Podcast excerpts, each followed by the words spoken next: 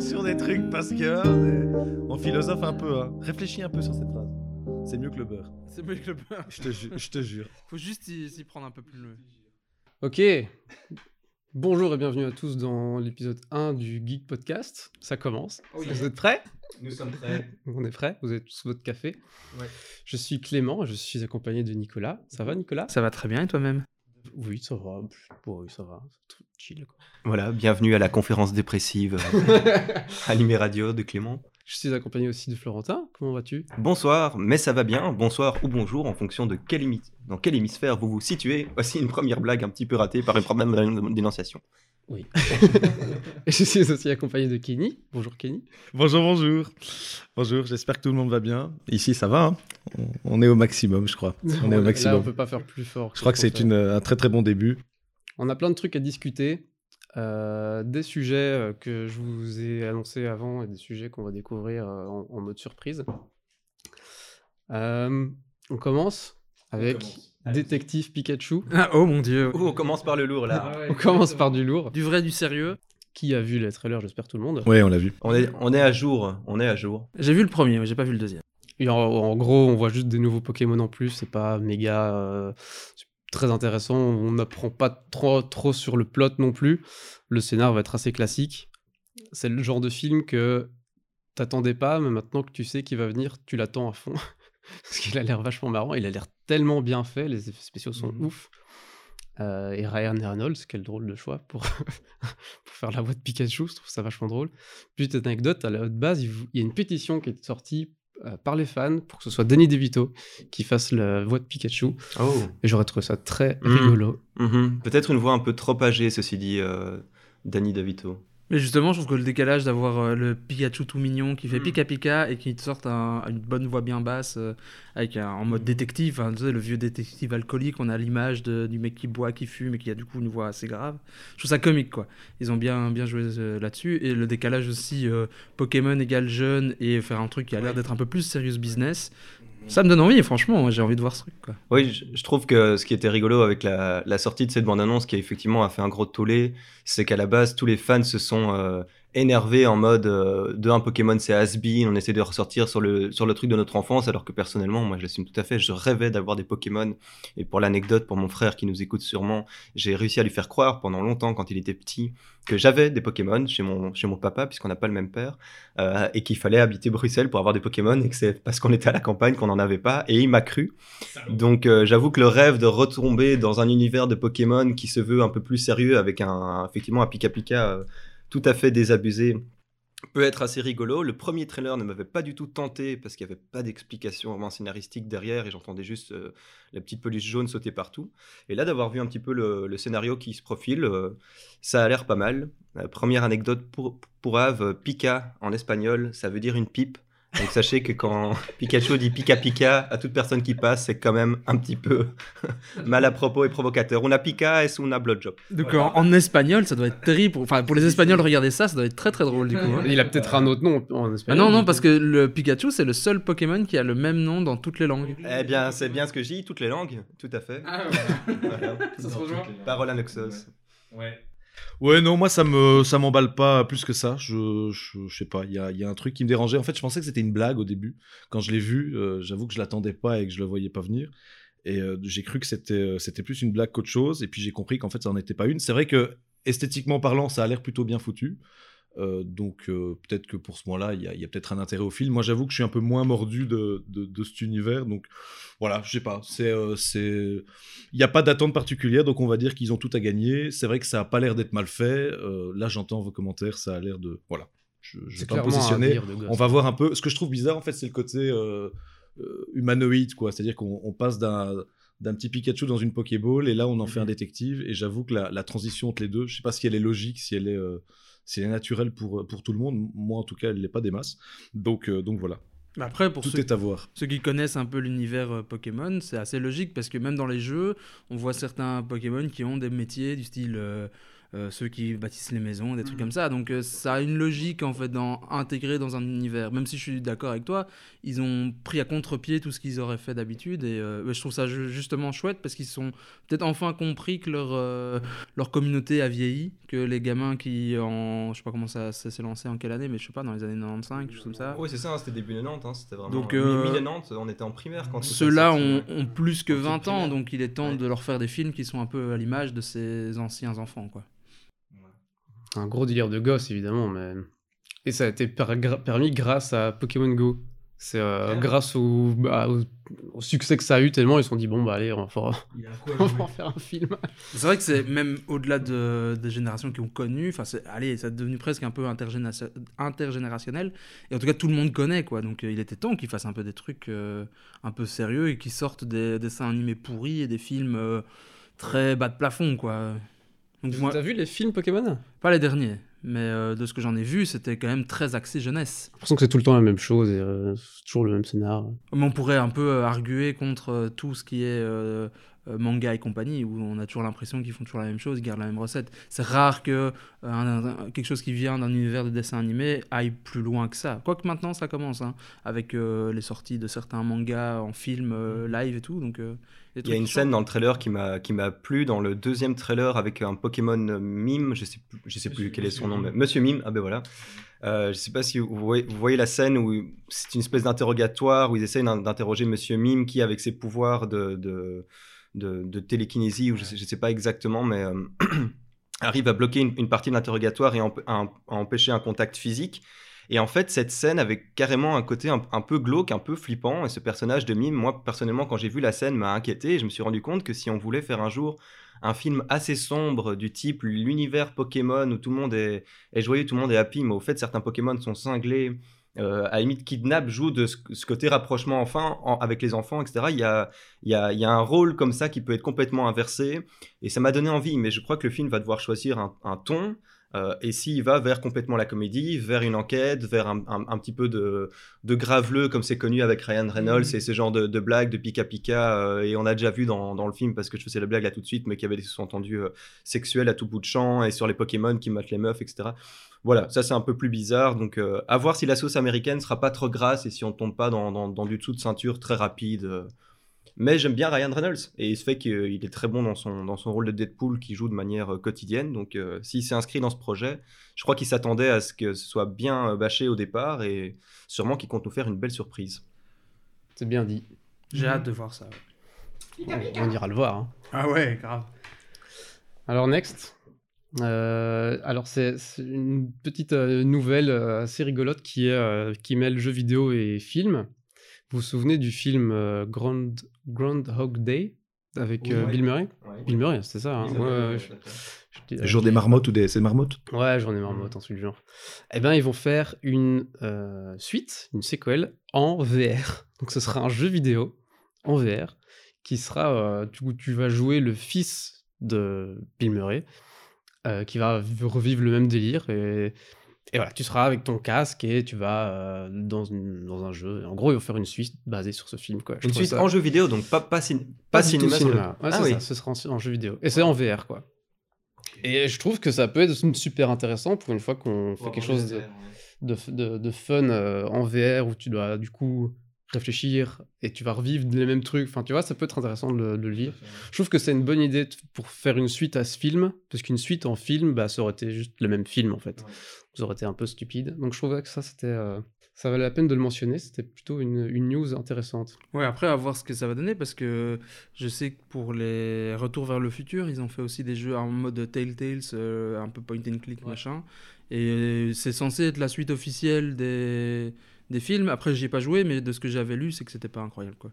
Donc, à voir s'ils arrivent à avoir... euh, à faire quelque chose de vraiment concret, qui a du sens et qui, qui est intéressant, parce que si c'est pour être dans l'univers 2, ça- enfin bref, je sais pas. Oui, après, le Retour vers le futur, c'est une licence où euh, ils font des jeux et des trucs sur les côtés pour un peu euh, faire du merchandising euh, et tu vas surfer sur le. Plus Telltale a fait faillite euh, après les jeux, donc à mon avis, ils ont juste fait ça pour essayer de faire du fric et qu'il n'y a pas grand d'autre intérêt. Mais bon, ça peut être marrant. Euh, Est-ce que vous avez vu le trailer de 2 de Endgame? Oui, oui. Qu'est-ce que vous en avez pensé?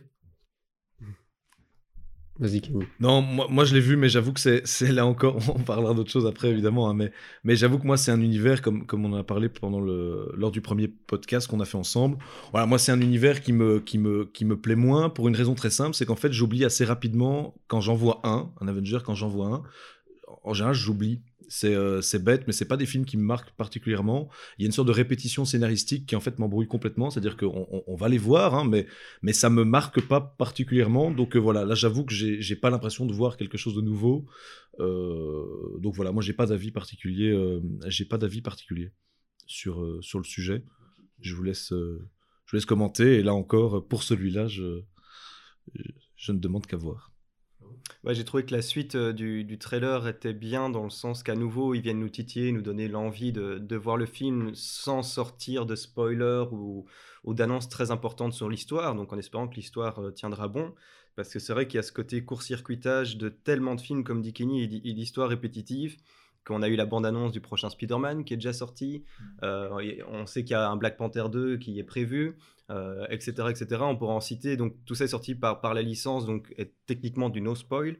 Euh, et à partir de ce moment-là, on sait donc que Peter Parker aura probablement survécu, ou alors on va sur un univers parallèle. Enfin, ça, ça commence à s'emberlificoter un tout petit peu. Euh, maintenant, par rapport à cette continuité d'Infinity Wars que j'avais vraiment, vraiment bien aimé et qui m'en avait mis euh, plein la tronche, comme je crois à tout le monde, j'ai hâte de voir la suite, d'autant que c'est officiellement la fin de certains personnages du MCU et je pense que je pense qu'un un type comme Robert Downey Jr. euh, euh, je pense que Captain America euh, sont, des, sont des, acteurs qui ont probablement envie de se retourner vers autre chose que ça et qui ont été fort marqués par, par ce rôle-là. Donc je, crois que ça va quand même nous marquer la fin de certains personnages et que ça risque d'être très très émouvant.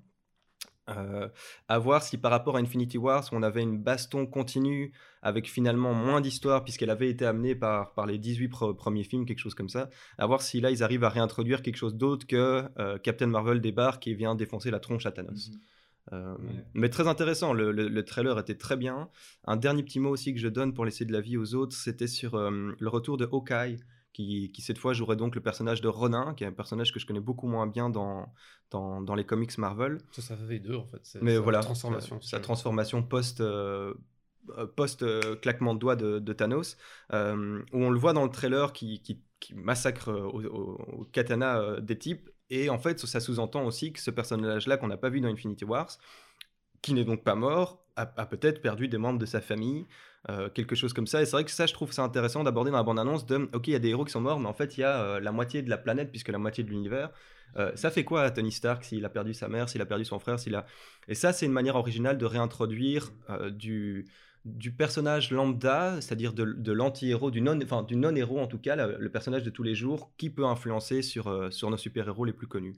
Donc non, un très bon trailer, très bien fait, court, efficace, euh, et qui donne envie de, de- de le regarder comme on mange un premier popcorn. euh, C'est certain que pour ça, ils, ont, ils savent faire le taf. hein. Bah, moi, j'ai pas vu le trailer, mais j'ai complètement décroché de Marvel, donc euh, je vais. j'ai rien, à- j'ai absolument rien à en dire. Ça me, ça me touche plus du tout. Voilà, moi, c'est plus du tout mon univers. Très bien, Nicolas. Désolé, hein, excusez-moi. Ah, J'ai beaucoup aimé la scène où on voit, on le voit dans une espèce de, de vieux, de vieille salle de gym où on voit Steve qui est, euh, qui, qui est avec son groupe de paroles et on voit qu'il il serre la mâchoire, il se mord, il est en rage en fait, mais il peut rien faire. Et euh, on voit sa frustration de, de dingue. Et ce trailer, il offre beaucoup de. enfin, toutes les scènes sont. euh, Il y, a- il y a beaucoup de choses qui se passent, mais hors champ. C'est toujours les personnages qu'on on va les voir, regarder quelque chose, mais on ne sait pas ce que c'est. Du coup, ils jouent un peu autour de la surprise. Et je me pose un peu des questions sur le marketing qu'ils vont faire pour ce film, parce que euh, le, so- le film sort dans deux mois. On a toujours. euh, Enfin, voilà, on a eu deux teasers. Bon, je ne sais pas si on peut vraiment appeler ça des vrais trailers. Euh, on voit pas Thanos, il y a plein de choses qui... Pour l'instant, il n'y a pas grand-chose. Et ça a l'air de se baser beaucoup sur, euh, sur Captain America, Black Widow, Ant-Man, etc. Et je, je- en même temps, je suis hypé forcément, parce qu'il y a Infinity War, et puis voilà, c'est la suite. Euh, ça va être dingue. Mais j'ai quand même un peu peur, parce que au final, on sait comment ça va se finir. Euh, on sait que, voilà, comme tu disais, il y a, Spider-Man 2, il y a Black Panther 2 qui va arriver, Doctor Strange 2, on commence à voir les trailers. Euh, quand tu regardes le- tout le marketing qu'ils font sur Captain Marvel, parce qu'on commence à tout- tous les jours, il y a des nouveaux Ouais. spots TV qui sortent, euh, etc. Donc on le voit des plans tout le temps de Captain Marvel, mais pour euh, Endgame, pas du tout.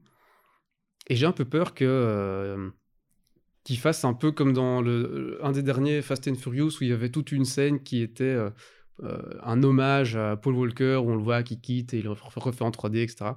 Et en fait, ils ont fait cette scène parce que ça, ça collait même pas dans l'histoire, en fait. C'était juste rendre hommage aux acteurs. Et là, en fait, tous ces acteurs, vont, on sait qu'ils vont partir. Euh, Robert Downey Jr., etc., ils, ont, ils sont en, fond- en fin de contrat. Ouais, Euh, Gwyneth. Paltrow aussi a annoncé que ce serait son dernier film euh, Marvel. On sait qu'ils vont être plus là.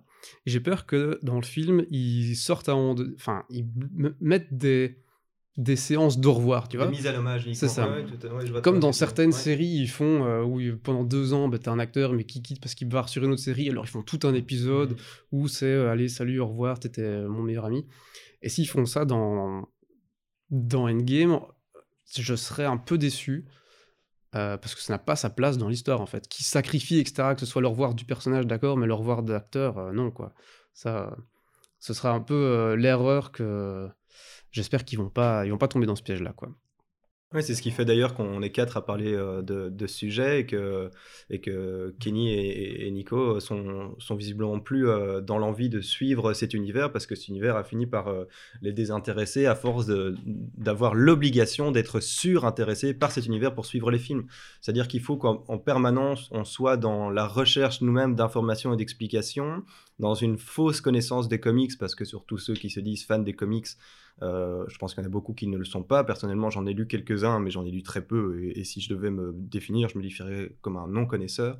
Et il y a une espèce d'obligation d'être un fan absolu pour boucher les, trous manquants scénaristiques et le fait que ça fait quand même euh, à peu près 15 ans qu'on nous, pose des films à la suite et qu'en gros tu suis et tu participes à la construction de la pyramide ou bien tu es mis en dehors. Et ce côté un peu ostracisant de cette, de cette franchise, euh, c'est quelque chose de dommage parce qu'il y a une fanbase tellement puissante maintenant qu'un peu comme un Star Wars, soit tu es avec, soit tu es d'office placé comme contre et dans l'erreur. Et ça, c'est le côté un petit peu dommage. Et pour ma part, j'ai envie d'aller voir Endgame parce qu'il va clôturer tout ça. Il y aura bien suite une suite, il y a des spin-offs, il y a des, franchises qui continuent. Mais pour ma part et de notre génération qui a grandi en suivant très fort cette franchise, c'est une manière de mettre un petit peu un, point d'orgue à tout ça et par la suite de pouvoir soit continuer, se réorienter et, continuer à, regarder les prochains films qui sortent ou bien se dire voilà, personnellement, je peux m'en arrêter là et j'ai eu un livre complet. Parce que c'est vrai que ça fait long maintenant. Donc il y a un gros poids qui pèse sur les épaules de ce film aussi.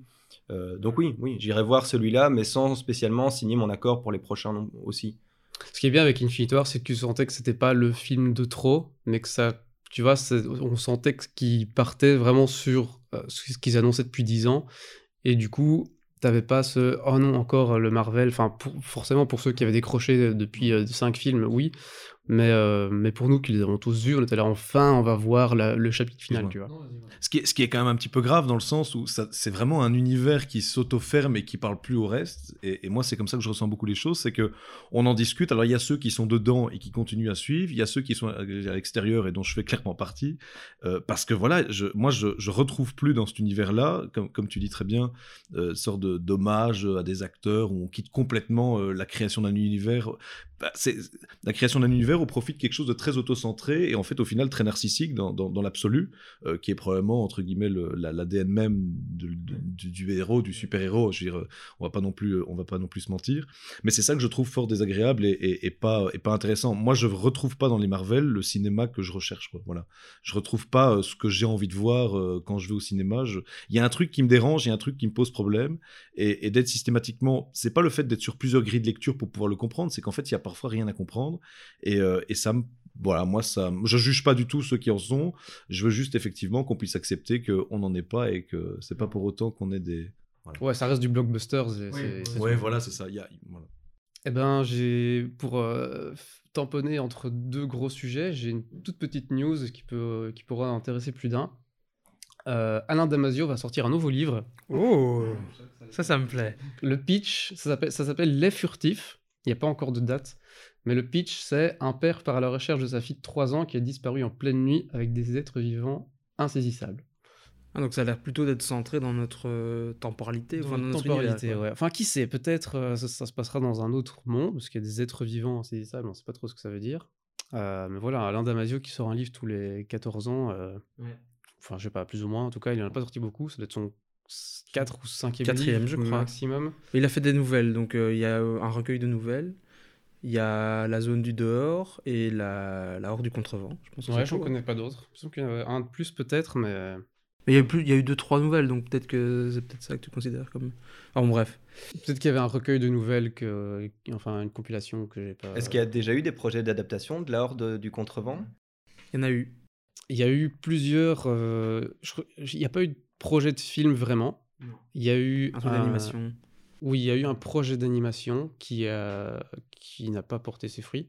Il y a eu deux projets de jeux vidéo euh, qui sont lancés en crowdfunding mais qui n'ont pas réussi. Malheureusement, l'heure du contrevent est un roman peu connu parce que exclusivement euh, francophone. Enfin, je pense. Je... Non, mais ça a eu un succès phénoménal. hein. Je- un moi, succès, je l'ai pas encore lu, je l'ai reçu il y a pas longtemps pour mon anniversaire. Je sais qu'il a été adapté dans des dizaines de langues et qu'il a été vendu à des millions d'exemplaires. Donc, le succès est phénoménal. Et c'est vrai que pour autant, moi, c'est quand vous m'avez parlé de ce livre que- qu'il est venu à ma connaissance. Je, je l'avais pas vu comme ça dans, en rentrant dans une librairie, enfin, ce que je fais peu maintenant, mais Il fait pas partie de euh, ton horizon culturel. ouais, comme la Harry Potter Mania ouais, ou quelque ça. chose comme ça. Mais c'est un truc assez, oui, euh, assez de niche, entre guillemets, parce que c'est assez geek. Enfin, geek, euh, c'est un peu entre la fantasy et la science-fiction, c'est assez particulier comme univers, donc il faut rentrer dedans, et, euh, et c'est aussi une écriture qui est assez particulière, avec un type qui se met- qui s'isole beaucoup quand il écrit, et qui fait des trucs un peu euh, alambiqués, et qui change parfois de style. Enfin, c'est pas toujours évident de le suivre. Moi, je sais que la zone du dehors, j'ai pas accroché, j'ai jamais, je crois que je l'ai pas terminé. Euh, alors que La Horde du Contrevent, c'est euh, un de mes livres préférés que j'ai relu. euh, je crois que c'est le livre que j'ai le plus lu, quoi. Je, je le relis en permanence, je, je l'adore, quoi. Ils ont fait une BD, je t'ai offert Ouais, le tome 1. J'ai le tome 1, ouais. Je sais pas si le tome 2 est sorti d'ailleurs. Mais mais le tome là, 1 ouais. était d'ailleurs très sympa et qui change aussi par rapport à l'histoire du, du bouquin. Ce que j'ai trouvé sympa parce que les adaptations qu'ils ont proposées, elles avaient du sens. Et donc c'est vraiment un travail de, de- d'adaptation euh, que je trouvais vraiment bien fait. Quoi. Donc j'ai trouvé ça euh, très sympa. Bonne BD. Alain Damasio a travaillé sur le scénario de la BD avec euh, forcément le dessinateur, parce qu'il faut que ça rentre dans les cadres d'une BD. Euh, mais donc, il, il approuve lui-même une nouvelle façon de. la nouvelle histoire, enfin, la nouvelle histoire est toujours pareille, mais il y a quelques trucs qui changent. Je sais qu'il avait hésité à faire une suite ou alors réécrire l'histoire. Enfin, j'avais euh, vu un reportage, enfin pas un reportage, mais une interview de lui euh, où il disait que justement il, est- il aimerait bien re- réécrire dans cet univers qui lui plaît beaucoup, mais qu'il ne savait pas s'il devait euh, réécrire l'histoire de la Horde, de la 34e si j'ai bonne mémoire, euh, ou s'il devait faire une histoire d'une autre Horde. Enfin bref, il se posait un peu des questions. Je sais que c'est un univers qui lui, qui lui tient fort à cœur et qu'il aime beaucoup, et donc ça m'étonne pas qu'il, s'il l'a adapté en, en BD, c'est peut-être comme ça qu'il a réussi à trouver la- le moyen d'adapter ça différemment et de réécrire un peu l'histoire différemment, parce que Ouais. C'est peut-être ça qui lui a donné aussi le, la motivation de réécrire un nouveau livre, parce qu'à mon avis, là, il était sûrement euh, Mm. Peut-être parti pour prendre sa retraite déjà, mais bon, si ça lui permet de, de rebosser sur un truc. En attendant, allez réécouter euh, Ron et Bora Vocal, comme m'avait fait découvrir, euh, où on l'entend notamment parler de, de sa recherche de l'écriture et de cette chanson qui est, qui est complètement incroyable. Ça me, ça me donne envie, euh, lorsque vous en parlez, de la réécouter. ouais, ouais. Euh, on enchaîne sur euh, une autre petite news, d'ailleurs super-héros aussi, c'est la dernière. Euh, ben Affleck, je sais pas si vous avez entendu, Ah oui. euh, Quitte Ah, Batman, abandonne complètement. son euh, costume. Oui. Donc il y aura pas de, il y aura toujours deux Batman, donc le nouveau film Batman, mais euh, sans Ben Affleck. Donc ils vont devoir le recaster encore une fois, un nouveau Batman, ce qui est, ce qui est devenu une icône de la pop culture euh, commence à, enfin forcément on va être réadapté encore dans 10 ans, il y aura de nouveaux acteurs, mais euh, je trouve ça tellement dommage. Euh, ben Affleck faisait un super Batman, il aurait pu Mhm. très bien continuer, mais après avec tout ce qui s'est passé dans Justice League et, tout- et tout ça, Ouais, voilà, ça souffre des problèmes qu'a eu le DCU et de, Et de la comparaison avec Marvel qui est faite justement. C'est quoi la raison? C'est la, la raison pour laquelle il remplit pas. C'est question de financière, Il en a pas de en contrat ou il y a, il y a un ras-le-bol un- Moi, je pense qu'il a peur d'être coincé dans ce rôle et qu'il a envie de réorienter sa carrière. Je crois qu'il souffre euh, de- d'une chute de popularité entre des affaires personnelles, euh, people, euh, euh, qui, qui l'ont secoué ces dernières années, et son rôle de Batman qui a été énormément critiqué, alors qu'en en réalité, oui, il est bon. Mais on a critiqué Batman contre Superman, euh, les gens n'ont pas beaucoup aimé Justice League. Et donc, on a utilisé Ben Affleck qui était déjà dans les médias aux États-Unis. Et c'est fou à quel point ce, monde faussement puritain euh, condamne un acteur sur sa vie personnelle. Et ce qui est quelque chose de très différent de chez nous. Chez nous, on peut avoir un personnage qu'on adore. Et si l'acteur a des problèmes dans, sa vie privée, on fait la distinction. Là-bas, c'est moins le cas. Hein. Il y a une ouverture telle euh, quand on voit justement, si on compare un Robert Downey Jr. qui joue, euh, euh qui joue Iron Man et le fait que ça, toutes ces interviews de vie privée, tu as l'impression que tu as Iron Man sur le plateau, enfin que tu as Tony Stark qui vient se présenter sans son armure. Et là, Ben Affleck, euh, je me rappelle de son interview désolante euh, pour euh, Batman versus Superman, où ils en ont carrément fait un mème avec une chanson Hello Darkness, My Old Friend et, compagnie, où il était à moitié en larmes. ce type sans la déprime et Batman est un personnage déprimé, mais qui peut pas t'amener à avoir envie de, déprimer toi-même. Batman, quand il met son masque, n'a plus de déprime. En fait, il va à l'avant, il combat, il lutte. Et Batman, c'est un, peu nous tous. Euh, c'est le, héros qui n'a pas de super pouvoir, justement. Et Ben Affleck, je, je, pense, de un, souhaiterait orienter sa carrière. Et de deux, était condamné dans son image, plus tout ce qui arrive au DCU en ce moment.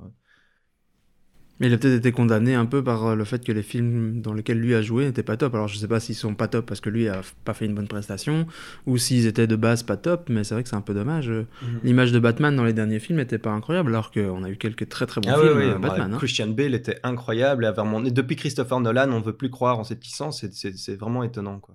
Il y a un très chouette euh, comics qui est sorti euh, euh, de Batman, Batman de, de, White Knight, je crois justement, où ils font mm. et où l'histoire c'est le Joker qui n'est plus fou et qui va entre guillemets sauver Gotham. Alors je dis pas plus, mais très très très très chouette comics que j'ai lu et que je conseille pour les fans de Batman parce que c'était justement un retournement de situation avec est-ce que ce serait pas Batman qui est lui le taré qui fait du mal à la société ah et, et le Joker qui serait pas en fait le sauveur de Gotham. Et c'est vraiment un bon retournement de situation qui est très très très très bon.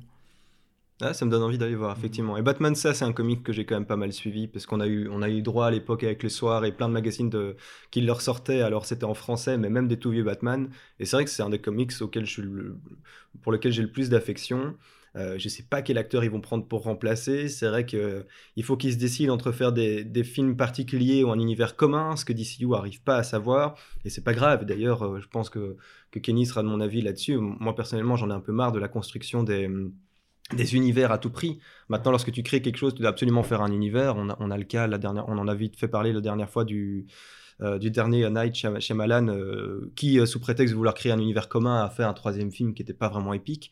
Euh, donc euh, Glace. Euh, donc voilà, relancer peut-être cette franchise en arrêtant absolument de vouloir copier Marvel.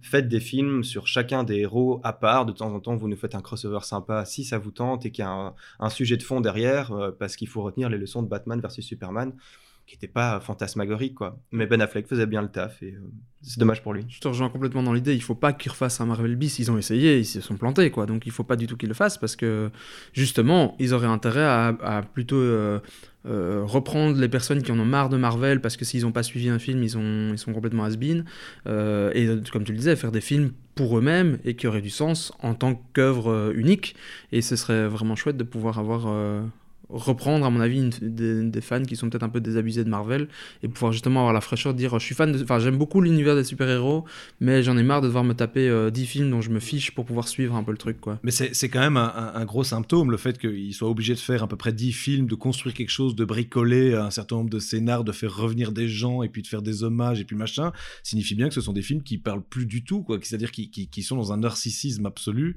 et qui parlent plus du tout, euh, enfin, qui sont plus des films, quoi. Je veux dire, on pourrait presque. C'est presque des anti-films à partir du moment où on utilise juste euh, euh, une caméra et, qu'on produit un, gros blockbuster et qu'on ne dit mmh. plus rien et qu'on est juste là pour un enchaînement d'images et qu'on attend gérer le prochain pour comprendre en fait l'intrigue qui était la sous-intrigue de je sais pas trop quoi. En fait, c'est ça, c'est ça qui fait, euh, c'est ça qui qui est un peu dommage en fait, qui est, qui est, qui est même un peu triste pour l'univers parce que c'est l'utilisation et le tirage au maximum d'un certain nombre de licences qui finissent par perdre complètement tout leur intérêt. Et je veux dire, pour Batman, voilà, il y a, y a, eu du très très bon. Et c'est vrai que les Nolan étaient, étaient, extraordinaires et c'est le moment où moi j'ai un peu raccroché, euh, j'ai un peu raccroché le wagon, comme je pense beaucoup de gens en fait en réalité.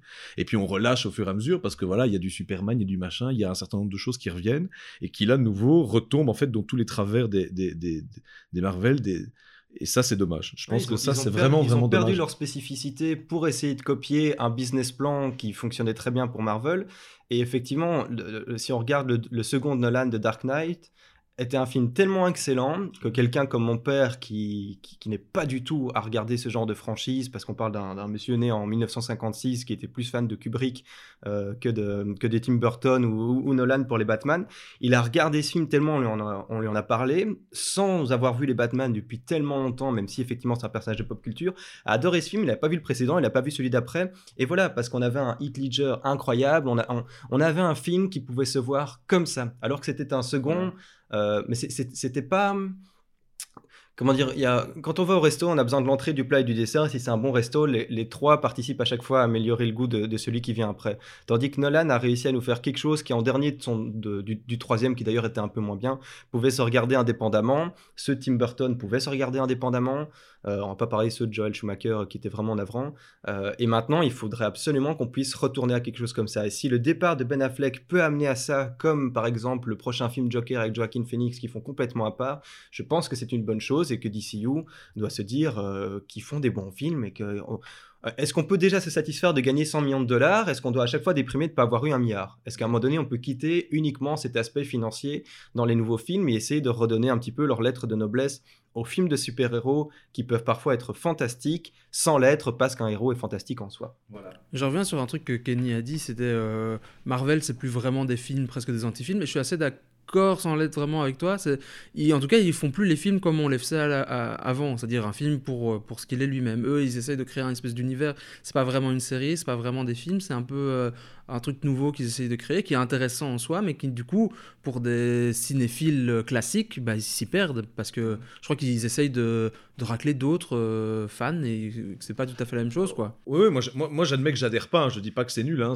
Quand je dis anti-film, c'est dit de manière un peu provocante, mais je veux dire il y a une sorte de snobisme à deux balles qui me déplaît en fait. Il y a, un truc qui, qui, est entre le film, la série, comme tu dis très bien, et qui moi me, me gêne parce que j'ai la. Enfin voilà, on fait.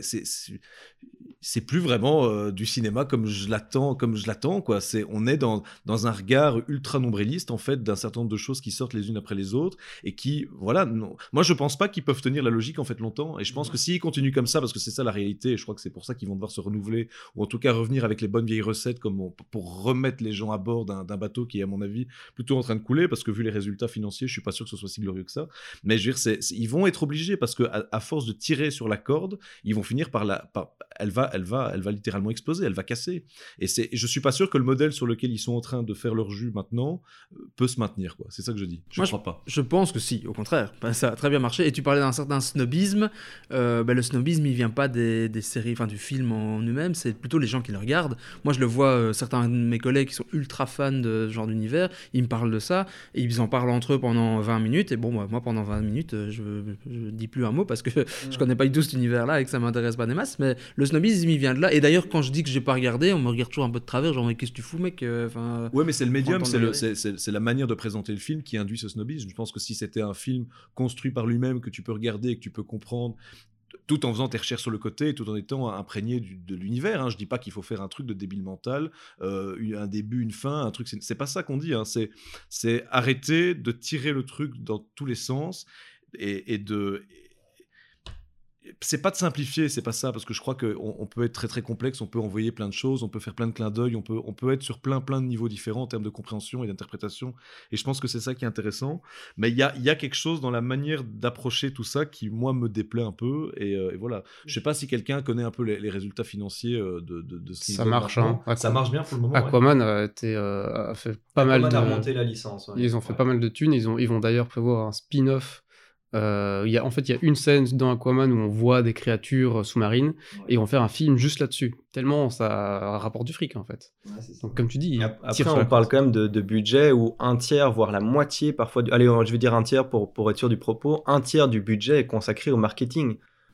Ah, ce sont des œuvres marketing, elles sont pensées comme ça. Hein. Oui, ah, le cinéma n'est pas. Oui. oui, ce sont des œuvres marketing. N'échappe pas aux logiques de marché, quoi. Donc ça, on va mhm. pas, on va pas découvrir, euh, on va pas réinventer la roue, mais, mais c'est vrai que je trouve que ça se voit, quoi. Les, les cordes se voient un peu. Mais ce qui pose problème, je trouve, c'est que euh, vu leur, euh, la création d'un nouveau type de film qu'ils ont fait avec un, gros univers très créé, euh, ce qui est compliqué, c'est qu'ils doivent toujours raccrocher le wagon à cet univers. Et donc, ils doivent se débrouiller pour qu'il y ait des scènes qui, vont, qui puissent faire des liens avec les univers. Et c'est ça qui rend compliqué et qui fait parfois un peu artificiel. Et je pense que c'est pour ça que, moi, en tout cas, j'ai décroché. C'est que parfois, on sent, allez, on sent qu'ils ont fait ça juste pour dire, ah ben oui, c'est bien raccroché à notre univers et vous en faites pas. Alors qu'il y a plein de choses qui sont pas logiques. Pourquoi est-ce qu'ils appellent pas euh, un tel ou un tel quand ils sont dans la merde, des choses comme ça. Il y en a plein qui pourraient, euh, qui, manquent de sens, et ce qui fait que ils essaient de créer un univers cohérent, même s'il y a plein d'incohérences dans cet univers.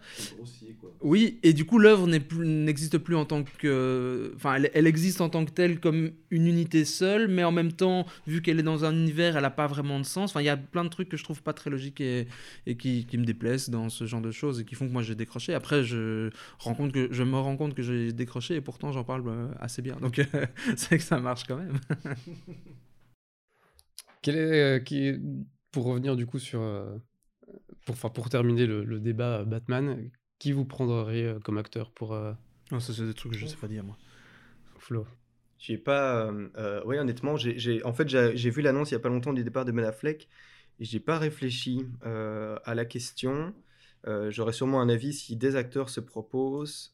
Euh, Est-ce qu'il y en a un qui me vient en tête là maintenant? Si ça me revient, je, le dirai plus tard pendant le podcast pour pas faire des E de 5 minutes. Je voulais juste dire un dernier point par rapport à l'ensemble qui a été dit, parce que je trouvais que le, le, le, débat, plutôt l'échange entre Kenny et Nicolas, c'était vraiment ça c'est qu'à l'époque, on pouvait parler de cinéma, et c'était plutôt un sujet qui en soirée était quelque chose qui détendait.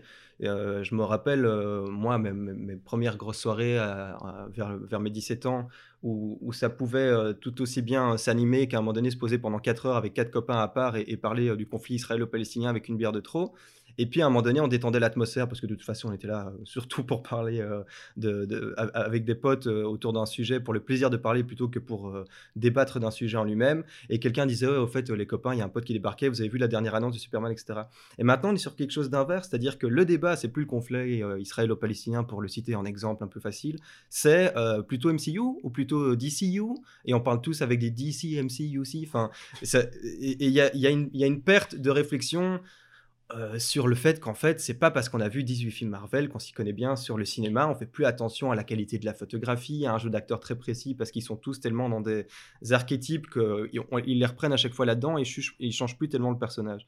Donc ça, je crois que c'était aussi un point à mettre un peu dans le débat, c'est-à-dire un phénomène d'usure simplement par rapport à un sujet qui a été tellement exploité qu'à un moment donné, euh, comme par effet marketing, on est gavé de la glace au chocolat, on a besoin de la glace vanille, et puis quand on est gavé de la glace vanille, on se rend compte qu'en fait, on n'a juste plus envie de glace.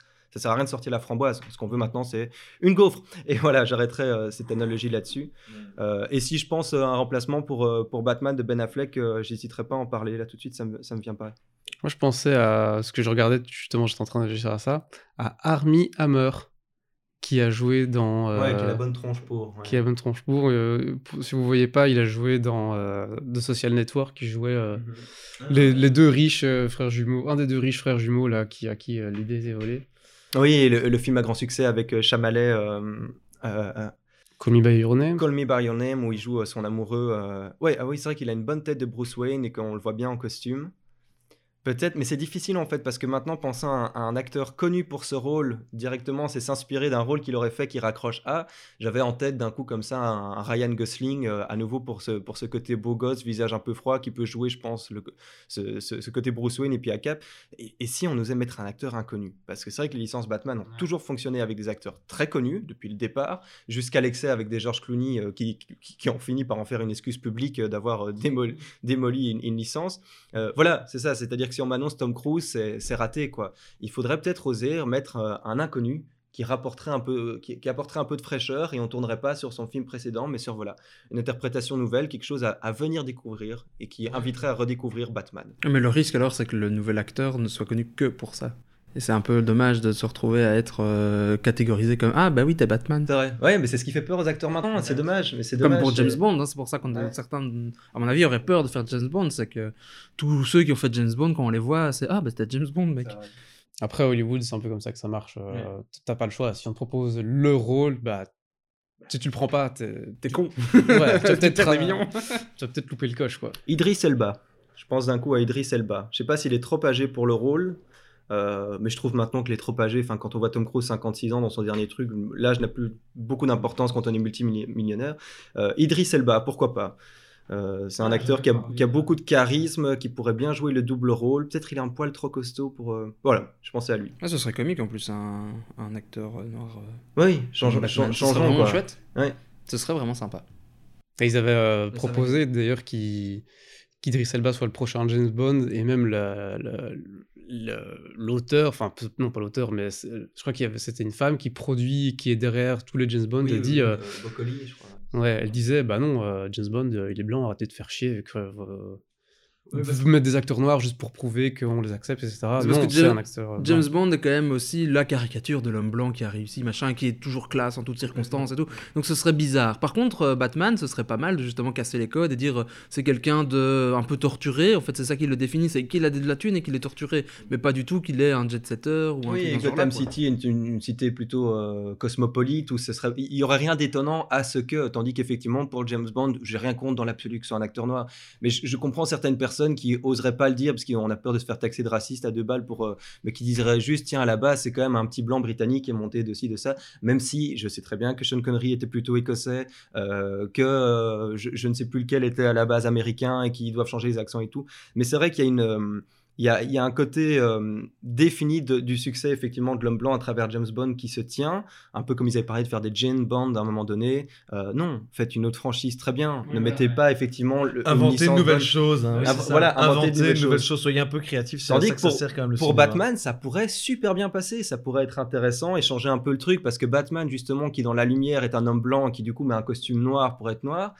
en étant noir à la base pourrait inverser un, contraste. Et là, je parle vraiment en termes de lumière, et, j'ose pouvoir encore dire que parce qu'on est un acteur de couleur, on, a, une autre présence de lumière à l'écran, et je crois qu'on peut jouer là-dessus, et ça a été vu. Enfin, un type comme Black Panther, euh, Chadwick Boseman là, dans Black Panther, est incroyable aussi par ce truc de l'apparence quoi. Il faut reconnaître que on parlait de James Bond, punaise, moi tu me fous Idris Elba avec un costume blanc. On a déjà tous vu un, un, un, beau mec noir avec un costume blanc, ça en jette incroyable parce que le contraste c'est juste inversé. Euh, donc rien que là-dessus, rien qu'en termes d'image, ça peut être intéressant. Euh. Mais je parie qu'on parlera sûrement de la photographie plus tard pour les pour les Oscars, peut-être. Non, on en a parlé la dernière fois. on a déjà parlé de, de, de, de ça la dernière fois? Des Oscars, oui. Ah oui, mais parce qu'il y a des nouvelles concernant. On y reviendra plus tard. Ah bah vas-y, c'était des nouvelles.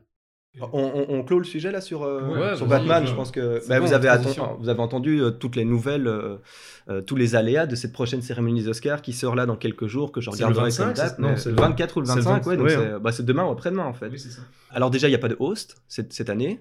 Puisque donc il n'y aura pas de présentateur officiel des Oscars, ce qui est la toute première fois, je crois, de tous les Oscars. qui va faire ça alors?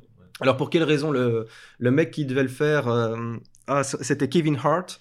Euh, mais euh, il y a quelques années sur Twitter, il avait sous-entendu des propos qui avaient été qualifiés d'homophobes ou semi-homophobes. Je sais plus exactement, mais tout ça lui retombe sur la tronche maintenant avec l'historique d'Internet où quand tu dis une connerie bourrée, ben, il fallait pas la dire sur Twitter. Enfin, euh, faudrait que j'aille voir les propos pour moi-même, ne pas me faire blâmer de ce que je dis là, pour s'ils étaient vraiment outranciers et dégueulasses. Mais, mais je sais que si on m'avait enregistré et mis sur Internet à toutes les premières bêtises que j'ai dit euh, depuis l'âge que j'ai de dire des bêtises, euh, je serais condamné sur la place publique tous les jours. Quoi. Je pense qu'on peut encore dire des conneries sans être forcément médiatisé pour ça euh, et, et, plutôt et sans continuer d'être un connard alors et sans continuer d'être un connard quoi. On a des moments le problème d'internet c'est que t'as pas le droit à l'oubli. Ne...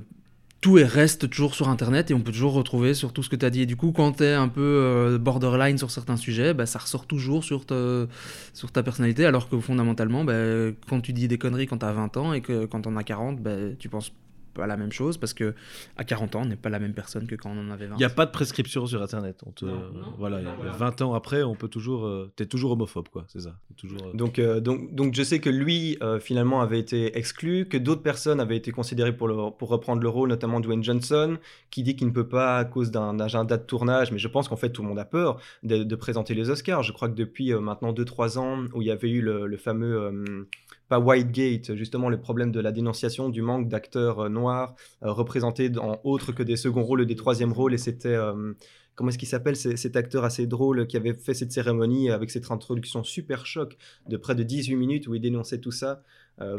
son nom me reviendra. Donc en fait, je pense que plus personne n'ose reprendre la cérémonie des Oscars parce que cette cérémonie, euh, c'est- du hashtag euh, MeToo à tout bout de champ. Euh, je, prends, ce terme de manière vraiment générale pour dénoncer à peu près n'importe quoi. On attend la cérémonie des Oscars non pas pour présenter les meilleurs films, mais pour dénoncer les nouveaux sujets à la mode parce que c'est quand même regardé par des millions et des millions de personnes. Donc ça, c'est une première chose que j'avais entendue et sur lequel votre avis m'intéresse. Et la deuxième chose, comme ça on balance les deux sujets en filigrane, euh, c'est le fait que euh, pour raison de présentation des pubs commerciales et raccourcir la cérémonie qui est, c'est vrai, assez longue, ils suppriment la, la remise des prix de euh, Best Photography, meilleur maquillage euh, et encore deux autres prix assez importants euh, qui feront durant les pubs commerciales et à la fin ils diront simplement quand on reprend à qui a été le prix. Et je trouve quand on parle de snobisme que c'est dégueulasse et qu'en plus pour le coup si on parlait de la troisième remise son technique de je sais pas quoi qui nous ne nous touche pas particulièrement, mais enfin la réalisation de la photographie, du maquillage et de certaines choses comme ça, punaise, ce sont des choses à mettre en avant, extrêmement importants à l'heure des biopics et, de- et du reste. Euh, donc c'est assez scandaleux. Donc ces Oscars semblent de plus en plus euh, politisés, lissés, euh, bah oui, bah, puritains en fait, euh, voilà. Et c'est dommage. D'ailleurs, euh, euh, c'était un, un des sujets que j'avais noté aussi, la BAFTA, donc c'est la Oui. British Academy of Film and Television Arts, avait suspendu la nomination de Brian Singer qui a fait Bohemian Rhapsody à cause d'agressions sexuelles, encore une fois. Quoi, parce qu'il risquait des agressions sexuelles? Non, parce qu'il était Il est sous, le coup de mise en accusation, ouais. Que lui aurait agressé des gens? Mhm. Ouais, ouais, ouais. Oui, bah, comme Kevin Spacey et comme plein d'autres ouais, qu'on a, euh, qu'on a dénoncés. Et au final, euh, enfin après, euh, je, voilà, je prends pas de parti. y mais je sais pas s'il y a des preuves, je sais pas si c'est fondé ou pas, ou si c'est juste pour faire chier le mec. Ouais, mais euh, ça- Tant qu'un jugement n'a pas été rendu, on doit considérer la personne comme innocente. Donc, moi, c'est. Surtout qu'on suspend des nominations, enfin ça va jusque à. Elles reviennent pas deux fois les nominations, c'est ça qui est terrible en fait. C'est que sous couvert de plainte, il y, a plus, en fait, il y a, y a plus de. Moi, ça, on appelle ça, c'est la. hum, allez. Quand quelqu'un n'est pas jugé, il y a ce qu'on appelle la. Allez, en droit. présomption d'innocence. La présomption d'innocence, voilà, merci, je suis fatigué. La présomption d'innocence. Oui, mais en fait, on s'assied littéralement dessus et ça, et ça donne des choses complètement absurdes où on salit, on détruit.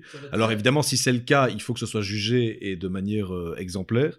Mais je veux dire, c'est ça tout le problème qu'on a aujourd'hui, hein, c'est qu'il y a, il y a- il y a plus. euh, il suffit d'une plainte ou deux plaintes et on est mort. hein. Ça fait très à l'américaine où euh, on, on médiatise énormément le fait qu'on a mis des menottes à quelqu'un et en fait on le considère comme déjà euh, euh, coupable et même si après le, le procès prouve qu'il ne l'est pas, ben, ça reste dans l'esprit des gens quoi. Et c'est un peu dommage. Donc moi, je, je- bah, après euh, peut-être que c'est justifié, hein, comme tu l'as dit, on va pas prendre parti ici, mais a priori si on me, me l'annonce comme ça, je trouve ça un peu dommage. Bah, j'attendrai un jugement pour pouvoir vraiment critiquer la personne si s'il y a lieu de la critiquer quoi.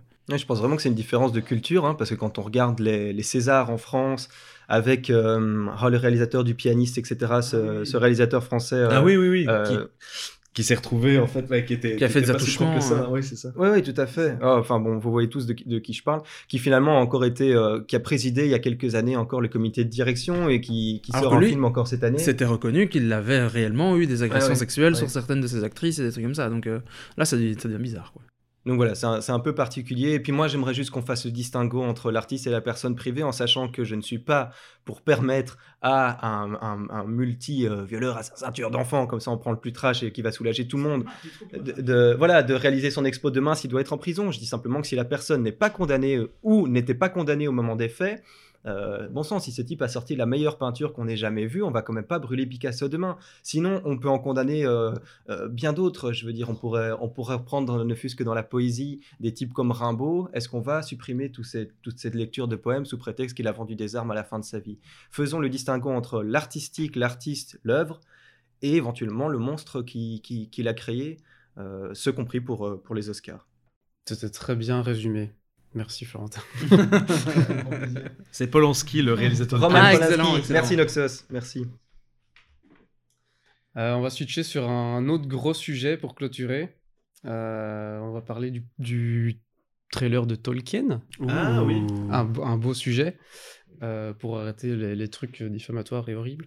On parler de quelque chose de beau. D'autres choses Ah, on pourrait hein. creuser aussi hein, sur la vie de Tolkien, mais bon, ça c'est autre chose. hein. Non, On va pas le faire maintenant parce que la présomption d'innocence. Il n'y a, rien- a- a à creuser que des mines d'or. euh, dans les- Ouais, c'est beau. voilà, c'est ça. Très bien dit. Voilà. C'est lui qui a dit d'ailleurs le mal effectue un travail vain, il ne fait que cultiver un sol pour que le bien y pousse, ou quelque chose comme ça. Ah, Donc, t'étais pas on- loin de la on, phrase, on ne euh. touche pas à ce monsieur dont j'ai un, un recueil de lettres personnelles échangées à, à ses amis et ses enfants euh, que j'avais reçu en cadeau il y a des années. C'est ça que le film est magnifique. très, euh, très attendu. je pense que tous les grands fans de Tolkien vont être.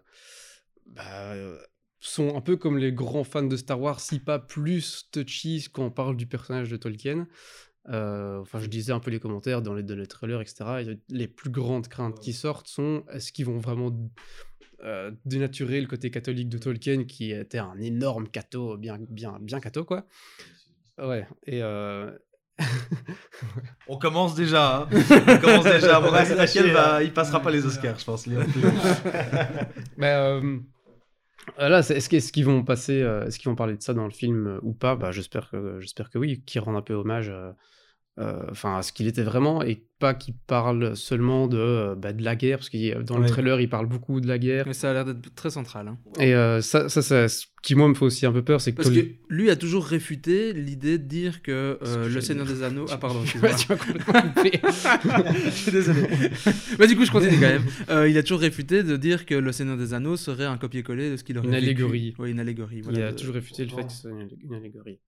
On peut, on peut sans doute y voir des choses, mais lui, a- qui pourtant a beaucoup analysé deux textes, euh, et à mon avis a beaucoup analysé ses propres textes, s'il lui considère que c'est pas du tout en lien, c'est qu'à mon avis, il y est intimement. Ouais. Même s'il y a des liens sans doute à faire. Et on peut respecter son travail. S'il dit que c'est pas le cas, on peut voir autre chose que forcément de plaquer la guerre. Mais effectivement, j'ai vu, j'ai vu le trailer euh, aussi, et c'est vrai que ça a l'air de beaucoup tourner autour de ça. Alors il y a toute une partie un peu plus euh, particulière autour de gros effets spéciaux. Je sais pas trop ce que ça représente.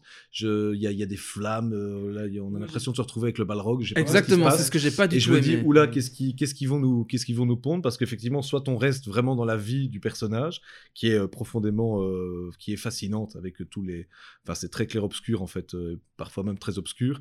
Mais, mais est-ce qu'on va là-dedans ou est-ce qu'on nous emmène dans quelque chose d'un peu original, créatif, euh, je sais pas trop, euh, Moi j'ai l'impression avec des sortes de. que ça va être une interprétation de, de- du Seigneur des Anneaux, Mmh, et ils vont essayer de faire... euh, Exactement. Et ça, je suis pas très fan. Genre, exactement la même image que ce que tu décriais, c'est-à-dire l'explosion, on voit le balrog dans la fumée.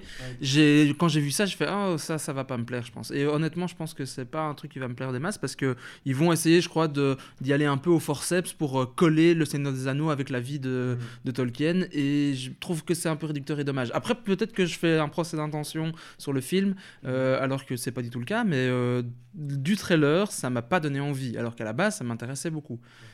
Voilà. C'est pas c'est pas que le Seigneur Anneaux. hein. Ce qu'on voit, ah, il y a évidemment le visage, enfin, si je peux appeler ça, oui, le visage du Balrog dans la fumée, mais il y a surtout euh, le- les batailles épiques, il y a tout, en fait, l'univers de, de- la Terre du Milieu qui. Je pense pas qu'ils vont vraiment forcer le Seigneur des Anneaux avec Aragorn, Frodon, etc. et, et tout le, tous les trois films. Euh, on voit le dernier plan à la fin où il y a la, c'est Morgoth, c'est euh, et c'est le, c'est la- le grand ennemi de Tolkien qu'il a incarné dans. Enfin, tu vois, c'est. Alors oui, euh, c'est pas une allégorie, etc. Mais je pense, je, oui, j'ai toujours peur qu'ils qu'ils font le forcing, comme qu'ils fassent le forcing comme tu dis, mais je pense pas. Après, le problème, c'est que Tolkien, il a pas eu, euh, il a pas une vie dramatique, tu vois, il a pas une vie euh, où on va faire des, des twists, et des, alors sa maman, elle meurt, tout ça. Non, Tolkien, il était, euh, voilà, il a fait la guerre et au final, c'est un peu le seul truc. Ses enfants ont fait la, la seconde, malheureusement. Donc, c'est vrai que la guerre a fait partie de sa vie, toujours par, à à travers lui et puis à travers sa, sa descendance. Euh, il faut, faut se rassurer peut-être par rapport au trailer, du côté un peu fan service, de nous raccrocher au Seigneur des Anneaux, que le- les trailers ne sont plus réalisés par les réalisateurs, que bien souvent on prend des images qui ne sont plus dans les films, et que là c'est une première image pour venir titiller, et peut-être aussi, nous ça peut nous choquer à nos âges, parce qu'on a grandi avec le Seigneur des Anneaux qui nous était euh, euh, promu à fond par nos parents comme euh, si tu aimes l'heroic fantasy, euh, moi personnellement mon, mon beau-père ne me parlait que de ces livres-là, cet énorme volume de 1200 pages rouges dans la bibliothèque avec ses lettres dorées et, et ses inscriptions elfiques et ses images à l'intérieur de magnifique à l'aquarelle du, du, du fameux euh, de, de la personne qui montrait en image tout le livre, je sais plus Alan Alan quelque chose euh, qui, qui était assez incroyable. Donc il y a toujours eu quelque chose de mythique autour de ça depuis mon enfance. Euh, par la suite, je me suis intéressé très très fort à Tolkien, Tolkien, Tolkien, Tolkien, en, euh, comme j'ai grandi en, en le francisant. Euh, en- voilà, on va l'appeler un peu comme on, comme on le fait depuis qu'on est tout petit. Et j'a- et j'ai lu euh, son recueil de lettres personnelles. Et c'est vrai que c'est une personne incroyable parce qu'il a été ami euh, de Lewis, euh, Lewis Carroll, qui a, qui a écrit Alice au pays des merveilles et bien d'autres. Il a Narnia. eu des, non, Narnia également. Elle se paye des merveilles, c'est Euh, oui, c'est un autre Carole. Oui, c'est un autre Carole. Oui, juste. Et Narnia, c'est comment déjà le. C'est euh, Lewis, euh, euh, Le- Lewis, Lewis quelque chose. Donc, Euh, il, était, il était imprégné de ce monde-là dans la littérature. Il a pas Euh, aussi euh, été ami avec celui qui a fait la boussole d'or, je sais pas quoi, euh, avec l'histoire avec l'ours, le machin, ça. C'est S. Lewis de Nar- Narnia. Ah, voilà, Boussole d'or, ouais. c'est rien à voir, c'est beaucoup plus tard, ça je pense, hein, la Boussole d'or. Je pense Ah pas bon que c'est de la même époque. Il était dans un milieu en tout cas intellectuel et, et bien sûr il y avait des réunions de, de grands écrivains et, écri- et écrivaines, j'espère, euh, dans le milieu de la littérature. Et c'est quelqu'un qui ne faisait que retranscrire par écrit son imagination sans borne et, et sur- et surtout son plaisir de, décrire des histoires et d'être un conteur d'histoire auprès de ses enfants. Et il écrit le Hobbit euh, pour lire une histoire originale à ses enfants le soir. Enfin, incroyable, euh, je veux dire, euh, quelqu'un comme ça. Donc j'espère que le film traitera vraiment de la personnalité profonde, de, ce côté aussi euh, philologue qu'il était, c'est-à-dire un amoureux des mots. Moi j'ai appris que dans Le Seigneur des Anneaux, certains noms de personnages, on pouvait analyser leurs noms et que leurs noms représentaient leur caractère. Des noms comme, euh, comme Smo, qui veut dire, je crois, en gaélique ancien, j'en sais rien, caché sous la terre ou des choses comme ça. Enfin, voilà, c'était un, un- un passionné des mots, de l'écriture des mots et, de, et, et du mot en tant que véhicule euh, du- du- d'une idée, d'une chaleur, d'une image, d'un message, d'un ressenti. Et ça, c'est quelque chose que je trouve fasc- fascinant chez lui. Il y a un travail sur la langue qui est exceptionnel, hein, la langue elfique, mais aussi euh, sur sa langue écrite et tout. Il a fait des trucs incroyables. Il a inventé des grammaires, il a Ah inventé ouais, euh, Je crois que c'est un des premiers à avoir inventé une langue imaginaire. Ce qui se des fait. cartes, des cartes Et des cartes Enfin, aussi, c'est ouais, ouais. incroyable. On, on parlait d'univers tout à l'heure. Le MCU n'a rien compris à côté d'un d'un Tolkien qui te disait je te parle une région, bah, il parle telle langue, donc je te mets la langue, je te mets l'alphabet, et puis si tu veux, il y a une carte aussi pour t'imaginer dedans. Moi, je me rappelle quand j'étais gamin, je redessinais ces cartes. Euh, tu t'en rappelles peut-être, Clément, je t'en avais fait une ou deux. Je redessinais ces cartes, je trouvais ça fantastique. Et désormais, quand vous achetez un bouquin, quel livre d'Heroic Fantasy n'a pas une carte d'entrée de jeu pour situer C'est depuis Tolkien. Il a posé la ça. base de beaucoup de choses, que ce soit en littérature, mais aussi dans les jeux de rôle, dans tous les univers euh, maintenant Les medieval elfes, les fantasy. nains, cette dualité, c'est- c'est- Il a créé les elfes. physiques. Avant lui, un elfe c'était plus un espèce de lutin Ouais, farceur. ouais. Et maintenant, l'elfe, bah, c'est une espèce de figure euh, quasi divine, enfin Ouais. quelque chose Il a complètement révolutionné euh, euh, tout un univers. figure hein. un peu arienne. hein. C'est pour ça qu'on on dit qu'on ne peut pas comparer. euh, Enfin, vous m'apprenez là pour le coup qu'il n'aimait pas trop qu'on compare ça avec la Seconde Guerre mondiale. Je vous crois, euh, la Première Guerre mondiale. Et je vous crois volontiers, qu'il- enfin que lui réfute. Mais c'est vrai qu'il y, a- il y a une analogie dingue qui se fait, mais simplement parce qu'il a grandi là-dedans. Je pense que quand on est né au début du XXe siècle, comme on y est, que ça a eu un impact sur nous de voir. euh, Oui, puis en tant qu'écrivain, tu peux même pas imaginer écrire sans que ça te trotte dans la tête ce que tu as vécu. Et ça a été un événement obligatoirement marquant. Quoi. Donc c'est sûr qu'il y a moyen de faire des, liens entre les deux, mais lui le, réfutait et considérait que ces histoires étaient déjà écrites avant la guerre. Alors à mon avis, il y a eu euh, des choses qui ont changé. euh, après la guerre parce que voilà il a vécu d'autres événements mais la grosse trame euh, à mon avis il l'avait déjà à la base ou en tout cas il en avait l'idée quoi sans aucun doute C'est juste. voilà Euh, Qu'est-ce que vous pensez de Nicolas Hoult? L'acteur qui incarne Tolkien Bon choix, mauvais Ah. choix, pourquoi? On le voit pas beaucoup dans le Non. trailer, au final, il a pas beaucoup d'expression, Rien il a l'air très. Ça a l'air de politique. Mais euh, oui, après, j'ai pas vu beaucoup de photos de Tolkien jeune, donc je sais pas euh, si la ressemblance est. Euh, j'ai pas l'impression qu'il joue sur la ressemblance proprement dite parce que justement j'ai vu là en, en venant j'ai voulu faire une comparaison de photos euh, mais pour le coup c'est pas comme si on faisait un biopic là sur Freddie Mercury comme, comme est sorti Bohemian Rhapsody ou si effectivement tu mettais un, un petit gros blond euh, avec une barbe rousse. Euh, voilà il y aurait eu un problème. Personnellement je pense que Tolkien les gens ne savent pas trop à quoi il ressemblait gamin euh, et dans l'absolu on s'en fout. Euh, ce qu'il faut c'est qu'il est plus ou moins le, le- le prototype de l'anglais comme on le faisait référence à James Bond euh, et, et à partir de là, ce serait suffisant. Je pense que Nicolas Hoult est un acteur qui pourrait être pas mal du tout pour l'interpréter. C'est un, bon acteur qui a déjà fait euh, ses armes dans quelques très bons films. Je suis un peu moins convaincu par Lily Collins, avec lequel j'ai toujours eu un, un petit souci euh, qui joue sa femme là. Un, un problème peut-être par rapport à sa plastique, donc c'est c'est peut-être personnel, question d'image. Mais euh, à voir, à voir. Mais ça me fait plaisir qu'il fasse un film, en tout cas, sur le personnage en lui-même, plutôt que sur les personnages qu'il a créés. Euh, parce que c'est vrai que c'était un type fascinant. J'ai encore une petite anecdote à vous dire, je suis désolé pour autant de paroles, mais quand j'étais gamin, j'étais tellement fan, j'avais trouvé un site où un type se faisait passer, mais on savait qu'il se faisait passer pour Tolkien, et on pouvait lui écrire n'importe quelle question sur les livres ou sur sa vie en général, il répondait comme s'il était l'auteur. Et ce mec avait une connaissance de la vie de Tolkien En tout cas, il, fais- il faisait croire que, euh, et sur les bouquins, euh, ça c'est certain, et sur l'adaptation des films, la différence entre les deux, etc. Et il te répondait en, postulant bien que Tolkien était mort depuis longtemps, mais vraiment en se mettant dans la peau de l'acteur, comme comme Robin Williams pouvait le faire, etc., ou incarner des personnages, et si j'étais tel personnage, comment je te répondrais? Et j'adorais écrire sur ce site, je sais plus comment il s'appelle, ce serait fantastique de trouver, et pour dire à quel point ce type a imprégné notre génération, c'est euh, c'est quelque chose d'incroyable. Moi, j'ai des, des petites statuettes de- du Seigneur des Anneaux chez moi euh, que je revendrai jamais, que je garderai toujours. Et il n'y a aucune honte aujourd'hui à parler de ça. C'est à démocratiser le côté euh, héroïque fantasy qui n'est pas que pour un acnéen euh, euh, avec des longs cheveux et des dreadlocks dans sa chambre, tout gras, à écouter du métal sur le côté, mais sur vraiment un, un art à, à part entière. On fait des... Dire, ils ont recréé la comté en Nouvelle-Zélande. Il y a une architecture par rapport à tout ça. C'est c'est un monde, c'est un monde fantastique et c'est sûr qu'à côté des gros effets spéciaux de Marvel, là, on est dans, on est dans de l'aquarelle, quoi. On est dans, ça, ça pue le bois, Tolkien. C'est beau, quoi. Mais du coup, on attend euh, justement la nouvelle série Amazon qui, Ouais. qui Ah, sont commencés ça. à teaser et à prévoir là. Et, euh, Il y a des trailers de ça? Non, non, non. Ah non, c'est bien que Non, je là, vais, je vais expliquer un petit peu. D'ailleurs, euh, genre, je rebondis sur ce que tu disais tout à l'heure, que tu, il était très sur les, sur les cartes. Euh, il a dit d'ailleurs, I was wisely started with a map. So, en fait, tout a commencé avec une carte. Il a d'abord commencé son récit en dessinant les cartes. Ce qui est comique parce que cette carte n'est absolument pas réaliste. Si vous imaginez, si on regarde la carte avec euh, le Mordor qui est entouré de montagnes, ça n'a aucun sens d'un point de vue géologique. hein.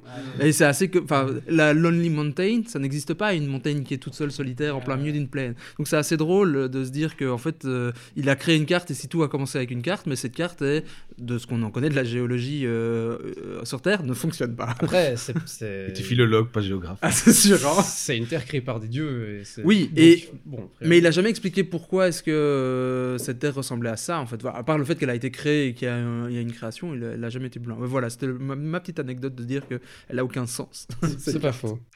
Alors je vais du coup expliquer un peu ce qu'on sait et ce qu'on ne sait pas sur cette série. Donc au tout début, ils ont... Et après ça, on va terminer parce qu'on est déjà au bout d'une heure.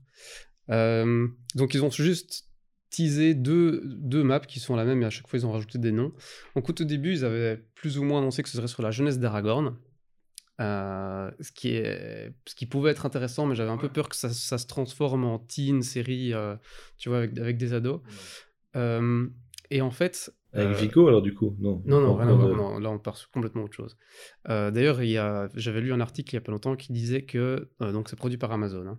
ils ont un studio euh, dans, je ne sais pas où, où les écrivains sont euh, dans un espèce de bunker où ils ont scotché les fenêtres, où il faut mettre une empreinte digitale pour rentrer. En gros, c'est un projet qui a des millions ou des millions de dollars euh, injectés dedans.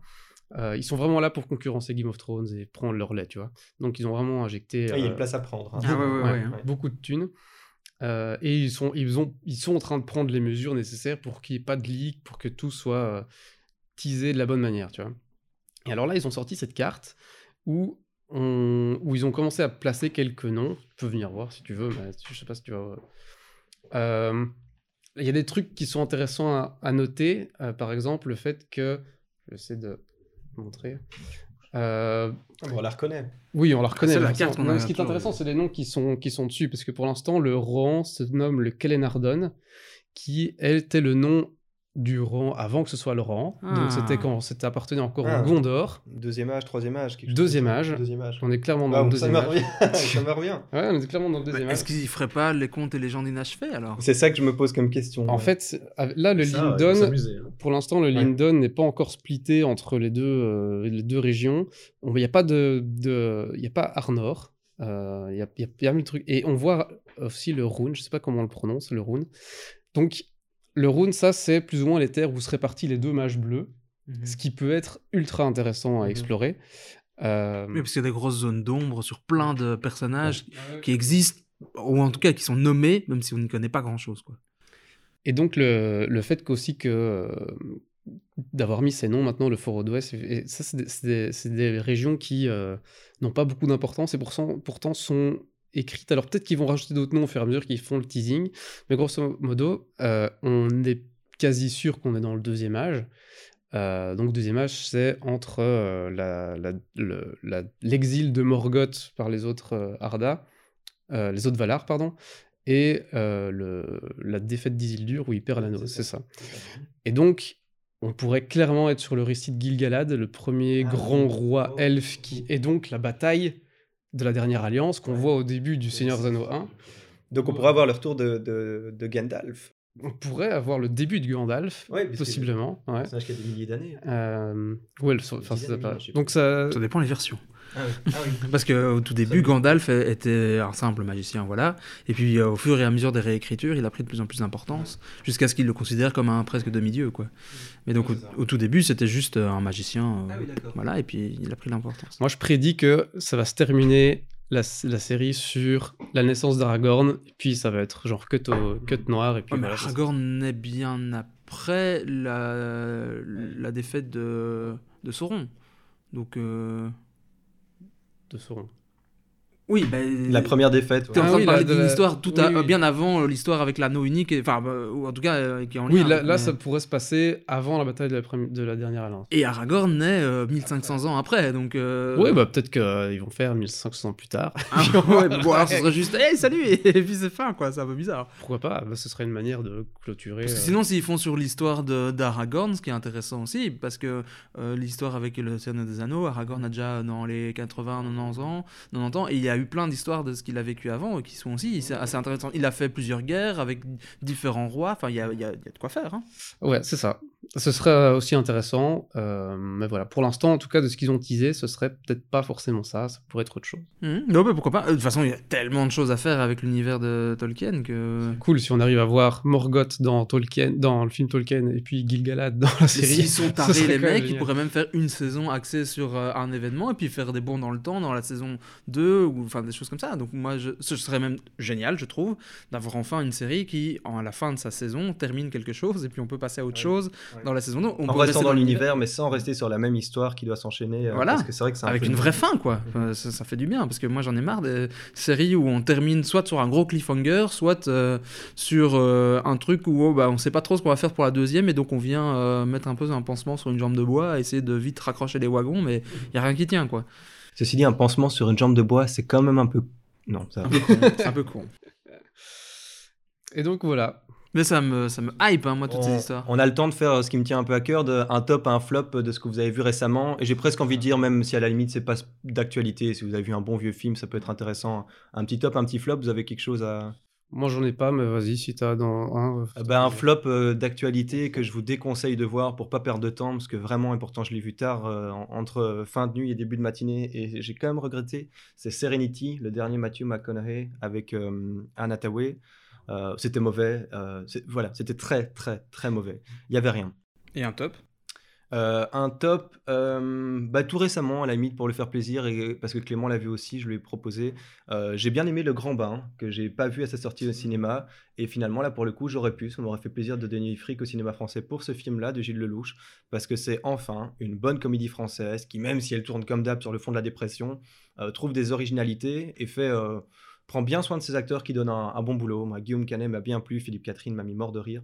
J'ai trouvé que c'était un, très chouette film détendu qui sort complètement de ce dont on parle, mais comme on parle beaucoup, peut-être parfois même un peu trop de cinéma uniquement américain, Le Grand Bain, euh, c'est- c'était sympa. Et euh, Serenity, ne, regardez pas, s'il vous plaît. Ne regardez pas.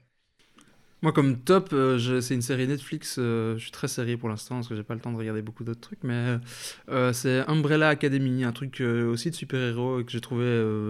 Voilà, c'est frais, c'est marrant. Même si euh, ça se termine euh, la première saison sur un gros cliffhanger qui m'a énervé.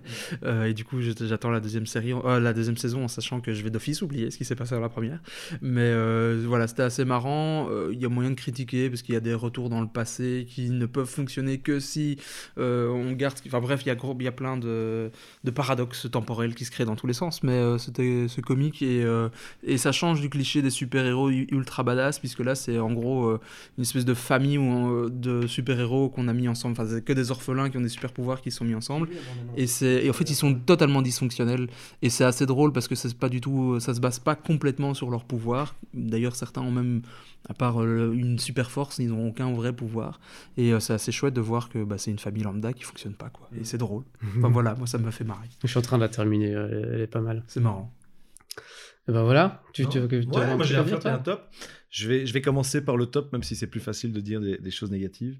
Euh, moi, mon, mon top, c'est un film, parce qu'il y a les, les Césars qui sont sortis là tout récemment, et pour le meilleur documentaire, c'est Ni juge ni soumis, ni, Ah ni oui, juge oui. ni soumise qui est, C'est bon qui, ça. est, qui, est, qui, est, qui a été euh, voilà qui a eu qui a eu le César. Alors du coup moi je l'ai pas vu celui-là, j'ai essayé de le trouver et voilà, je, je ferai ça un peu plus tard. En revanche, ça m'a beaucoup fait penser à 12 jours, ça je sais pas si vous l'avez vu. C'est un film documentaire en fait c'est un film d'il y a quelques années, je pense que je vous en ai déjà parlé. En fait, c'est des gens qui sont internés donc psychologiquement euh, en psychiatrie et compagnie dans des, dans des cliniques euh, en France. En gros, il y a une loi qui est sortie et qui oblige après 12 jours à ce que ces gens passent devant un juge histoire d'authentifier le fait qu'ils soient euh, enfermés de force. Quoi. En gros, c'est ça. Et en fait, le film, donc ça dure une heure et demie et c'est l'ensemble des entretiens que ces juges ont avec tous ces, euh, tous ces psychopathes, tous ces dingues, tous ces types qui sont littéralement en train de dérailler. Et je pense que c'est un des trucs les plus forts que j'ai vu cette année parce que Allez, au- autant il y a le show euh, Ni juge ni soumise, autant il y a ce truc-là qui est passé un peu inaperçu et qui est juste magnifique. C'est-à-dire que c'est un ensemble d'entretiens les uns après les autres que des gens euh, ont fini par s'attacher. Il y a certains, je dis, ben voilà, effectivement, c'est un peu moche parce que le papier est, est- est signé et ces gens vont retrouver, euh, vont retrouver, euh, enfin vont, vont littéralement aller en clinique et, et seront suivis. On comprend pas trop pourquoi. On dit qu'ils sont sympas, que c'est des gens avec qui on pourrait boire un verre. Et puis on réalise en fait que ben non, il y a des choses qui clochent, et puis euh, le juge justement déconstruit le, le, le truc. Donc c'est très très bon, c'est très très fort, c'est une sorte d'immersion, c'est une sorte de huis clos qui se fait, euh, qui se fait justement au, au tribunal. Donc ça c'est vraiment le, le gros gros coup de cœur que, que j'ai eu. Comment ça s'appelle? Ou 12 jours. C'est de deux pardons, euh, c'est extraordinaire. Moi j'ai trouvé ça extraordinaire. Parfois il faut pas aller trop trop dans les, dans les, euh, dans les effets spéciaux et compagnie pour pouvoir avoir une grosse claque. Et là, c'est une table, un juge et un dingo. Et, euh, et on, prend, on prend une petite leçon de vie. Ce qui est dingue, c'est que c'est du réel. Et c'est du réel. Et, et là, on n'est pas dans le show ni juge ni soumise. On est vraiment dans la réalité plate de la folie. quoi. Et il y a vraiment des. Enfin, je, je vais pas les raconter maintenant. Vraiment, allez le voir si vous avez l'occasion parce que j'ai trouvé ça Mais très très bon. Ni juge ni soumise aussi, c'est du réel. C'est juste Oui, c'est du réel, mais il y, a- y une sorte de mise en scène par-dessus qui donne évidemment tout l'intérêt du truc, avec euh, un côté un peu surjoué, euh, voilà, pour ce que j'en ai vu, entre guillemets. Ouais, je crois pas pas, vu l'entièreté du film. Je crois pas Elle qu'elle le veut peut-être surjoue. pas forcément. Parce qu'elle est comme ça, je pense, dans la C'est un peu l'impression que ça donne. Mais là, pour le coup, je veux dire, c'est un peu le contre-exemple. il faut pas forcément y aller euh, par le dos de la cuillère pour, pour, pour envoyer du lourd. Euh, le gros flop que j'ai, et c'est le conseil que tu as, que tu as donné euh, il y a, il y a quelques jours, c'est Russian Doll. C'est pareil, Netflix. Euh, j'ai beaucoup attendu. C'est une sorte de jour sans fin qui, qui, qui, qui, qui ne se termine jamais. Ah, t'as pas aimé, toi? Et j'ai pas du tout aimé parce qu'en fait, j'en ai peut-être trop attendu. C'est-à-dire que la réalisation est chouette. Euh, L'actrice euh, dont j'ai oublié, c'est Lindsay. euh, Natacha, quelque chose. Nat- Natacha, oui, c'est ça. Qui, qui joue le, fait, le fait admirablement bien. L'univers, voilà, on, on s'accroche, on s'accroche vraiment à 200%. Et j'ai beaucoup attendu en fait du huitième épisode qui est le dernier. Et c'est un peu tombé comme un gros flop, ce qui fait que ça m'a beaucoup déçu. Mais, mais voilà, le flop pas tellement pour la réalisation et pour la série en tant que telle, mais plutôt par pour l'attente que j'en ai eue et, et Ah ouais, qui n'a pas, euh, Marrant. Parce que moi, j'ai qui adoré. n'a pas été atteinte. Il y a Mais- des, des moments qui sont euh, incroyables, je trouve visuellement qui claquent, même si je comprends que la fin est un peu décevante. C'est genre, euh, allez, on termine ça, pop, pop. Mais, euh, mais moi, j'ai beaucoup, beaucoup aimé cette série. mais la construction est, est- est très bonne, ouais, c'est très bon. Donc voilà, un flop, un, un top. Merci. Parfait. Moi, j'ai pas vraiment de flop ou de top. Je vais juste euh, dire que j'ai revu Mortal Engines et que je trouve ça plutôt sympa, euh, qui méritait pas autant de bâches euh, qu'ils ont, qui, qui s'est pris. Euh, C'était très beau. Ouais, c'était très très beau surtout. J'aime beaucoup euh, la- l'actrice. Euh, Elle jouait très très bien. Et mais voilà. Franchement, pas grand chose à dire sur ce film. Si ce n'est qu'il était beau et qu'il mérite pas. Bah, L'univers était super, faites un meilleur scénario la prochaine fois et on viendra voir peut-être pas un 2 mais un reboot du truc parce que c'était euh, une, réalisa- une fausse réalisation de Peter Jackson d'ailleurs. En Oui, c'est c'est ça, pas lui qui a réalisé. L'attente était énorme à cause de ça. C'est parce que c'était Peter Parce Jackson et on s'attendait à ce que ce soit un truc euh, en mode Ah, ça va révolutionner. Enfin, Peter Jackson va relancer un truc, quoi. Allez, on va clôturer. bah ouais, quand même, il, il est temps. Il hein. est tard. Allez, merci de nous avoir écoutés. Merci à tous, merci à bonne soirée, tous. bonne journée. Ce fut un plaisir. Et on se retrouve bientôt pour un prochain Ah, épisode. dans un autre univers. À la prochaine.